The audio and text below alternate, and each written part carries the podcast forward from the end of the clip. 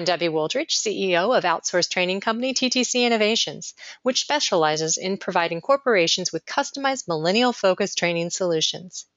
Hosting this series with me is best-selling author Hy Bender, whose credits include five Dummies books and a complete idiot's guide, and articles for the New York Times. Please frequently visit our The Millennial Career Playbook website at tmcpb.com, as we're always adding new interviews and other content. Joining Hy and I today are Amy Rommel and Laura Tan, who are research scientists at the world renowned Salk Institute for Biological Studies. Welcome, Amy and Laura. Can you give our audience a little bit of background about the Salk Institute?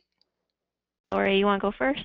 Sure. My name is Laura Tan. The Salk Institute is named after Jonas Salk, who was a researcher back in the 50s during the time when the polio epidemic was occurring. This was a virus that was absolutely out of control. It's a little foreign to people of this age, of the millennials of our generation. This was a time when parents were afraid to send their kids out to play during the summers because the polio epidemic was absolutely devastating to young people.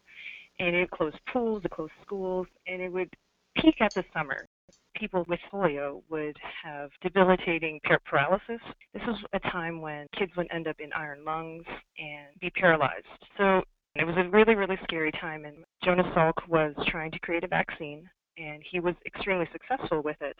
And after he had basically eradicated polio as being summertime epidemic, the March of Dimes Foundation, which was started to support the sufferers of polio, committed a large sum of money to Salk to create whatever he wanted to create. And he actually wanted to create an institute in which people from all different types of science, whether or not they're biologists, he was thinking of getting physicists and mathematicians and geneticists all together to pave the way for the next step in science. He went around and he got an offer from the city of San Diego to start his institute overlooking La Jolla, overlooking the ocean. And so that's what he did. With the seed money from the March of Dimes, he created this institute, which started out very small and attracted some of the world's greatest minds. One of our first founding scientists was a physicist by the name of Francis Crick, more famously known because of Watson and Crick discovering the structure of DNA. We had quite an impressive set of junior faculty at the time, some of which are still here. So the Salk Institute from that became focused on basic fundamental biology, coming at it from many, many different angles. But it really did gather some of the greatest minds concentrated in our one little spot overlooking the ocean. Currently, we have five Nobel laureates. We're actually getting our sixth in January 1st as we welcome our new president, Dr. Elizabeth Blackburn. So we've been really focused on what makes life tick, looking at it from plant biology, the brain, understanding why we age, understanding what happens in a cell, goes haywire creates cancer. So that has been our focus and what we do. We're really small compared to the other institutes which are around us. We're right next to the University of California, San Diego, which is a major biological institution as well, as well as the Scripps Research Institute and the Sanford Burnham Prebys, a consortium of institutions which are just across the street. Thanks, Laura. And Amy, can you share with our audience your background and your current research projects? My name's Amy Rommel. I'm a postdoctoral researcher. I came from Dallas, Texas, actually from University of Texas Southwestern Medical Center. And there I worked in a breast cancer research laboratory under the mentorship of David Boothman. And I was studying how breast cancers would become resistant to drugs over time. And it turns out that tumors have this annoying ability to adapt. So if we target one protein to try to kill the cancer, it will mutate itself so it will become resistant to that very drug that you're trying to kill it with. Through a lot of frustration, I realized perhaps I needed to look outside the cells and how to kill cancer because maybe inside the cancer cells, if they can keep overcoming these things by adapting and becoming resistant to the drugs, maybe I need to look on the outside so, after discussing with my mentor, we looked at a whole bunch of publications, including one from Inder Verma here at the Salk Institute. And my PhD mentor had met him several times and said he was an amazing person, a great mentor. So, I had that to go off of as well. And then I found his paper that was published shortly after I defended my PhD, where one of the hallmarks of brain cancer is there's a lot of blood vessels that feed it. So, an obvious drug to treat brain cancer would be a drug that can cut off the blood supply that feeds the tumor, can starve it, and for sure the tumor will not be able to survive. Well, they found in Inder's lab that when you starve the tumor by treating it with this drug, again, annoyingly, that tumor can adapt and evolve to become resistant to that drug. Even though these patients were receiving this drug, the tumor would come back and it would still have blood vessels when there should not be any. So, what Inder found was really scary the time when I read his paper is that one of the ways the tumor can adapt is it can actually take some of its own tumor cells and make those tumor cells become blood vessel cells creating blood vessels when the tumor could not create it the normal way. So this is how the tumor was able to come back and be resistant to the drug because it could actually go around the whole normal system of creating blood vessels and program some of its own tumor cells to become those. So I read this paper and I was just floored at this finding and I realized I wanted to work in his lab. So I sent him an email and I said, This is what I want to do. I want to purify these things and find their weakness and kill them because if we can target both the normal blood vessels and these tumor blood vessels, maybe we can solve this problem with the tumor. So he ended up allowing me to come to the lab. I think he liked my idea for a plan. And I came to the lab. I was able to purify these things and find their weakness and target them and kill them. So I thought, success story, right? When I tested this in the tumor model, I basically was able to remove all the tumor's ability to create these tumor derived blood vessel cells. And when I did that, so keep in mind, the tumor can create blood vessels through a normal pathway called angiogenesis, and it can create blood vessels through the tumor pathway by reprogramming some of its own tumor cells to make blood vessels.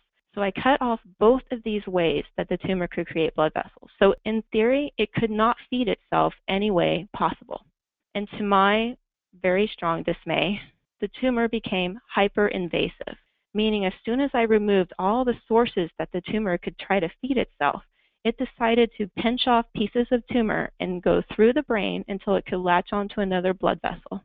So basically, it could find a way. It just left and started migrating until it could find an existing blood vessel to feed on. Basically, at this point, it was about two and a half years into this project, and that's a long time to be working on something that essentially fails. I had this sort of epiphany where I realized I never asked myself when the tumor cell became the blood vessel cell, was it still technically a tumor cell? In other words, could it still make a cancer? Could it still make a tumor? And the answer to that question is no. Once the tumor cell was able to reprogram some of itself into these tumor derived blood vessel cells, it lost its ability to act like a tumor. So I had this aha moment where I was like, okay, all I need to do is reverse engineer this process the tumor is already using, but on a wider scale to reprogram that entire tumor to go to a now non tumorigenic state. And that's essentially where my project's at right now. That's fascinating. So far, you've been working on brain cancer, but it sounds like your research might also be relevant to combating other types of cancer. I believe that's the case. I've been looking into several types of cancers already, and I've seen similar trends. You can look at literature about breast cancer and lung cancer and colon cancer and pancreatic cancer that all have these states where you can look inside the cancer and see cells inside that essentially are no longer tumorigenic. They're what we call a differentiated state of that tumor cell. Now, I don't necessarily believe all of the differentiated states are like brain cancer, we might have to look into different types of directions that these tumors go to go to this harmless state. But I do believe the big idea of it can be applicable to other types of cancers. That would be pretty awesome. You know, I hope you, I hope you succeed. I hope so too. Thanks for sharing, Amy. Laura, can you tell us what brought you to the Salk and a little bit about your current work? I am a postdoctoral fellow at the Salk Institute in the Laboratory of Neuronal Structure and Function. I did my PhD studies at the University of Toronto in neuroscience. There, I was looking at how small proteins called TCAPs are involved in how the brain perceives and processes stress signals. When I was really interested in pursuing postdoctoral studies, so this is a period of time after you've obtained your PhD, I was sitting with another mentor and he mentioned, Oh, where do you want to do your postdoctoral studies? And I said, Oh, I want to go to Europe. And he said, Oh, honey, no. so if you want culture, go to Europe. If you want to do great science, go to the United States. So I looked into working with different researchers in the US and it came up that the Salk Institute could be a potential place for me to land. And it was actually a perfect fit. I was always interested in how the brain perceives and processes these stress signals coming from the environment, whether or not they're something like a lion behind you who's going to attack you, or if it's just the daily stressors of everyday life, so traffic, your job, boyfriend, girlfriend, kids, that sort of thing, and how excess stress can have an effect on human health. I'm looking at this in the context of Alzheimer's disease. Very little is known about the root causes of Alzheimer's disease. We know what proteins are involved, we know some of the mechanisms that are involved, but we don't know really what causes Alzheimer's at its root. So we were looking into how stress can be one of those risk factors. And along the way, I work in interconnected web of stress labs at the Salk Institute. Great place for me to be at the moment. And a former postdoc in our lab had noticed that one of these stress hormones, which is in each and every one of our brains, is evolutionarily found in a lot of different animals too. How this one stress small protein with peptides could be the link between how stress in our everyday life can be that risk factor. And if you can block that one small protein, that peptide, you can actually prevent certain things happening in the brain that's associated with Alzheimer's. In this case, it's known as a protein called tau. So you can stop tau from being misfolded and aberrant in our brain, and that could actually be a treatment for Alzheimer's disease. I'm taking this one step further and looking at different therapeutics that we could use to treat Alzheimer's and also looking at different methods of getting our drugs into our brain because our brain is extremely well protected. It's protected by something called the blood brain barrier, which keeps out a lot of different things, a lot of bad things like viruses, bacteria, but it also keeps out a lot of therapeutics. So if we could find a way to get drugs into the brain in a non invasive way, we think that patients will be more likely to stick to their regimens, as well as it'll make it a lot easier for caregivers. And so we are targeting this one peptide in our lab currently. Both of your research involves issues of the brain. Is this an area of heavy focus at Salk? While the brain is a pretty strong focus at the Salk Institute, we have a very large neuroscience department that Laura is a part of. And also, brain cancer is a big project here there are many other departments at the Salk Institute. We have one of the world's best plant biology programs here. So, for example, we all love to eat, so we want to make sure our food supply will continue to support all of the growing population on the planet. A lot of their research focuses on that. And we have a lot of regenerative medicine, aging, understanding basic biology, what makes us what we are, and also dealing with human disease. Can you share with our audience some of the general challenges that you feel women face in the world of science? It is very well known in the science community that while the science community does train a lot of women, it is roughly 50% in graduate school when people are getting their masters or getting their PhDs. Far fewer end up in academia or pursuing postdocs, as Amy and I are. And then even fewer are becoming professors. A lot of these challenges come from childcare a lot of women will end up wanting to have families and it's very difficult to be in this very high pressure, long hours type profession when you also have to worry about caring for your family and building a family with the time constraints that we have. I think, Amy, you can probably speak to the tenure clock. Yes, in our positions as postdocs, this is sort of a training period in our careers that leads us to our next phase, which is usually lab leadership of some kind, either in a university setting, a research institute, or industry, or even outside of research in general. One of the things both Lauren and I have noticed, we've had many discussions about this, is just as she mentioned, it's pretty much a 50 50 female male ratio in graduate school. And then as you start to go up, like there's postdoc and then the next phase and the next phase, that percentage starts to decrease. I think just as Laura mentioned, a lot of it is personal choice. A lot of women realize in this field that they can't put the amount of time and effort into going to those leadership positions if they don't have a strong support system for raising a family. And so you end up in that sort of dilemma. And that even becomes more apparent, as Laura mentioned, when we get our next stage of our career, which is most of us want academic or lab leadership of some kind, is there's a tenure period. And during this period, we have to demonstrate that we are successful, that we're world renowned, and that we have high impact papers and we have our own funding. All of these things are incredibly difficult to get if you don't have a strong support system to help you with raising a family should you choose to go that route.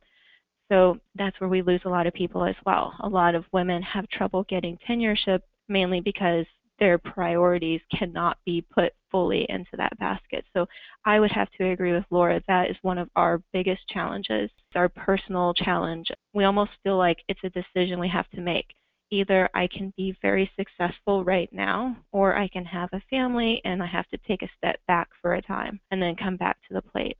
We are talking about the tenure clock. So it's usually seven years after you get your first academic appointment where they review whether or not you will get tenure. And of course, for us, tenure means that you transition from being an assistant professor to either associate or full professor, essentially are out of your period of uncertainty. But for most institutions, there isn't a way to pause your tenure clock. So just say you have a child during this period where you're trying to get tenure the clock doesn't stop, even though you might not be in the lab for your maternity leave. And so that puts a lot of stress on families, on female professors who are trying to get tenure. Also, there are some very progressive institutions that do allow a pause for that. So I think it's just a mix and it entirely depends on where you go. In terms of challenges to women, are there other challenges such as prejudice or even pressures against getting involved with science in the first place when you're uh, in grade school? Do you have anything to say about that kind of thing? I've been very fortunate to grow up during the time that I have grown up in. I have heard stories that women that are much more senior than me in the field have gone through periods of they felt prejudice or they felt like they weren't getting a fair shake. For a long time, science was dominated by men. And these women that had to fight their way to the top during this era did have some trouble. However, in my personal experience, I've never felt that way through my entire schooling and career. I can probably count the number of times I felt maybe a little bit slighted on one hand, and the common theme is some of the men in the field from an older generation still sometimes have problems with it. But I was very, very lucky. I never really felt like I was at a disadvantage. The Salk Institute has policies in place, for example, with postdocs.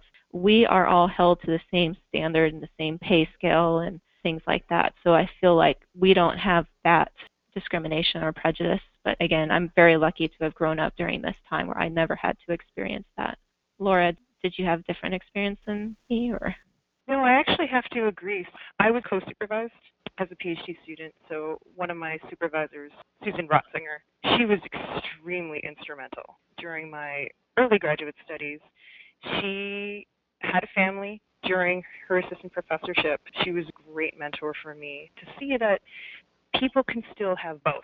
They can still have a family and still be very, very successful. We're extremely fortunate to have such wonderful mentors at the Salk Institute who are pretty much at the top of their field, if not the top of their field, and still have families. So I think maybe we're rare. My other supervisor, David Lovejoy, was extremely supportive of women in his lab. At one time, we didn't have any men in our lab, just him and, his three graduate students.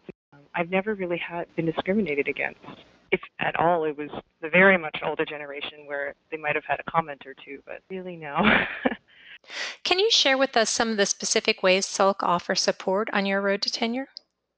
One thing I've noticed about Salk that really helps, we have an incredible group of women here, women faculty and women postdocs, and we really look out for each other. So it's sort of like a mentoring circle. I communicate with a lot of the women faculty that have been there, done that. They tell me their experiences that got them to where they're at. And then amongst each other in the postdoc realm, we also sort of mentor each other and help bring each other into different programs that can help. Something that the Institute actually has in place a program called Women in Science. It's sort of a bridge between the scientists at Salk and successful women in science or industry and also the community. They all come together and talk science. It happens four times a year right now. Women in Science program started where a woman faculty would give a seminar and the public would be invited. And a lot of the women in the public are industry leaders or women just very curious in science and even young girls that are interested in science. That's how it started, just as a seminar. It grew into okay, we have all of these people that are interested in women in science, so let's build the networking circle even more. So now it's not just faculty that give these seminars, there's even postdocs and grad students that give these seminars. And then afterwards, there's a wonderful networking opportunity where we can meet other women leaders in the field. It's a great bridge between scientists with each other and also with the community to build this mentoring circle even more. And in the near future, we're even going to be launching some programs for additional leadership training geared towards women. And then on top of that, that last year we were able to award two fellowships. It shows that for that time that you're under that fellowship, you are an independent researcher. You can fund your own salary, even some supply costs for your research. It looks really good on a researcher's resume or CV if they can be independently funded. In other words, they don't have to rely on their lab to get their project funded. They can actually obtain their own independent funding for their research projects. So it's really important for their career growth to demonstrate that. It's an incredible program. And where's the funding coming from that? It's all private donors. Over the years, they started fundraising for this, private philanthropy. Whatever kinds of training programs does Salk have in place? One of our things that we always have to do as, as scientists is be able to communicate to the public communicate in terms that anybody could understand. We think it's one of our biggest responsibilities is to be able to communicate our knowledge to the public because if we don't, they won't understand what we're doing. And we don't want to be stuck in an ivory tower. We want to be part of the community as well. So one of the things that Amy and I both help to facilitate is a program that once a day we gather scientists, volunteers, postdocs, graduate students, and we do public talks in the courtyard of the Salk Institute where anyone from the public can come and for 15 minutes a day just chat with scientists from all different types of all the different fields. So on a specific day, somebody could be speaking about cancer biology, or someone could be speaking about plant biology or neuroscience, and it's a really good chance for the public to converse with scientists who are down in the trenches doing the research. One of the most important things a scientist can do besides publishing is to demonstrate that they can achieve independent funding for their project. So we have workshops that help scientists learn how to write these applications, which can at times be very daunting. We deploy those workshops and we ask for those through the Society of Research Fellows and got those funded for the Institute. In addition to those type of programs, the Society of Research Fellows does a scientific retreat. This is where we take all of the scientists at the Salk Institute off site just a little bit. It's literally 15 minutes down the road, be together in the same space and discuss science just getting people together, people that would not normally be together in the same space at the same time. Salk Institute is so broad in the type of research that happens, you could end up discussing brain cancer with somebody that does Alzheimer's research, in the case of Laura and I, which we're starting to collaborate because of that, or you could be talking to a plant biologist and you're working in a totally different field. You both mentioned mentorship. Does Salk have any specific programs in place to support mentorship, or does it happen entirely on an informal basis? It happens informally. Mentorship is either you seek out mentors or you happen upon good mentors. And I think I've been lucky enough to get both. I have incredible mentors, primary mentor Inder Verma, who runs our lab, and also with other women faculty and other faculty in general at Salk. So I got really lucky with that and also mentors outside of the faculty at Salk. Laura is actually an inspirational force for me as well. So I think it's important to surround yourself with good, strong role models. And you have to go after that. You have to create that circle around you. And then sometimes you get really lucky and just land in the right place as well. So I think I've experienced both of those. We kind of have a mentorship set up organically from the get-go because we are supervised by a senior faculty member. But beyond that, we are extremely encouraged to increase our mentorship circle with the Society of Research Fellows. This program, Coffee with the PI, and PI being principal investigator or professor. And it gives us the opportunity to speak with professors at all levels. So whether or not they're a senior professor, it might be someone who's more of a junior faculty. And it's a really nice informal way of being able to sit down and just chat with them about pretty much anything. A lot of professors have this policy where you just literally can make an appointment with them. And talk about science, or you don't even have to talk about science. A lot of them are very, very personable. And I think that's one of the wonderful things about the Salk is that because we're so small, all of these professors, all of these senior faculty members are very accessible, and they're very open to speaking to the more junior members, including the postdocs, graduate students. So it's very organic that way. And I think part of our training is that we have to find ways to grow our mentorship circle on our own. So it, the impetus is on us. Amy spoke about how the faculty around her, the postdocs around her have all mentored her, but we have to go out and find that ourselves. And I think that is part of our training because no matter where we go, we're going to need some sort of mentorship. But you have to learn how to find that. What advice would you give to someone who wanted to become part of the Salk Institute? If they want to be a scientist here, my advice to a high school student would be to be a part of the March of Dimes program. So we bring high school kids into the Salk Institute for internship over the summer.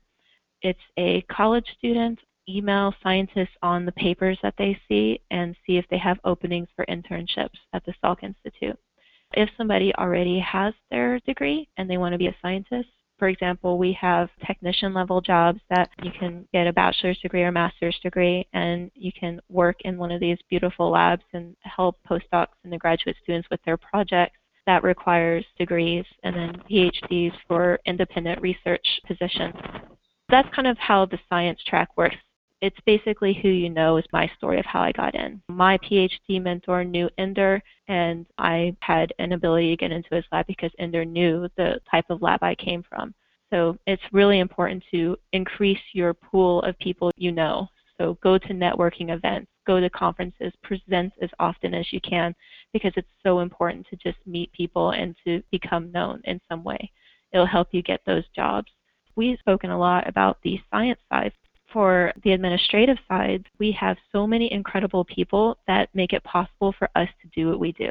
We have people that their job is to fundraise, help fund all of our work. The truth of the matter is, we don't always get those grants. We don't always get those fellowships. So we need sometimes bridge money to help make these projects happen. We have departments that are dedicated to raising money for the Institute. With them as well, it's a lot who you know. So again, going back to how important networking is, almost all of those people got their jobs here because they knew somebody that was here or they knew somebody that knew somebody that was here. It gets you into the door. Are there other things about Salk that you think would be especially helpful to know? I have just one thing I didn't mention before, which I think is important. A lot of companies have terms called open door policy, and everything in the Salk Institute is open. There are no closed doors. So one of the really neat things, for example, about my lab is we all sit around the lab with each other, and all the labs are open to all the other labs. Everything's open. There's no closed doors. And even Inder's office is right next to the lab, and his doors are always open. So you can just walk right in whenever you want to talk to him. You don't even need to schedule an appointment. If he's there and not on the phone, you just walk in and talk to him. So I think that is one of the most incredible things about this institute that sets it apart because when everything's open, you really foster that sense of collaboration. You really build your team. And I think that's one of the secrets to the success of the Institute and the success of a lot of the scientists that are a part of it. Just to add to what Amy said, and she was actually, she took the words right out of my mouth. Sorry. That, no, no, it's, it's cool. Essentially, the architecture itself. Louis Kahn was the architect who designed the Salk Institute with Jonas Salk. And the openness and the lack of doors between the labs actually really does foster this collaboration. There's a lot of open spaces around where we work. There are a lot of different spots where scientists or even support staff can sit around and have a coffee and just come up with new ideas. I think that's one of these most unique things about the Institute of is how the building itself actually fosters this collaboration and allows us to do our jobs better. Yeah, and I was going to ask you about that. The architecture is amazing. I've had the pleasure of walking on the campus and touring it, and I can only imagine how supportive that is of innovative ideas and sitting out and reflecting, looking over the ocean. The Salk Institute has one of the best piece of real estate in the San Diego area really cool point you brought up because I've worked at a lot of other places before. And you know how if you're just having a bad day and nothing's working, what's the first thing you want to do? You want to leave. You want to go for lunch somewhere. You want to drive down the street to the park or something and sit, right? That's what a lot of people want to do to just mentally escape from a bad day. Well, here, I don't feel the need to ever do that. No matter how bad my day is, I'll just walk out to the courtyard, look over at the ocean, you know, my escape is here. I cannot say that about any other place I've ever worked, but my escape is literally here. Yeah, for each and every one of us, it's about a one minute walk to see the ocean, which I don't think many places can actually boast. I do have the escape that I'll sometimes just walk down the stairs and go through the doors, which are open, and then just go up for coffee and we can talk about what's going on. It's really special to stand on the balconies and get that ocean breeze and and just look out at the ocean and I don't know, you, there's a sense of calm that, you know, it's going to be okay. Your experiments will eventually work. You just have to figure out what's going on. It's a sense of perspective also. I mean, you're working on these weighty, world changing things. So if you ever get bogged down in minutia, it can be nice to look at the ocean and kind of get reset into the perspective of what it is you're working on. Amy and Laura, I want to thank you both enormously for talking to us and sharing with us a glimpse of how amazing it is to work at Salk Institute and to share your experiences and the really fascinating research projects that you're engaged in. Amy and Laura, I echo Hy's appreciation. Thank you so much for sharing with our audience a glimpse into your research projects, the information about the Salk Institute, and the amazing opportunities available for both women and millennials at the Salk Institute. We really appreciate you sharing your time and your expertise. Thanks for having us on. Thank you both so much. It was really a lot of fun. Hy, and I thank you for listening to this interview. Please frequently visit our The Millennial Career Playbook website at tmcpb.com as we're always adding new interviews and other content designed to help you find a job or enhance your career.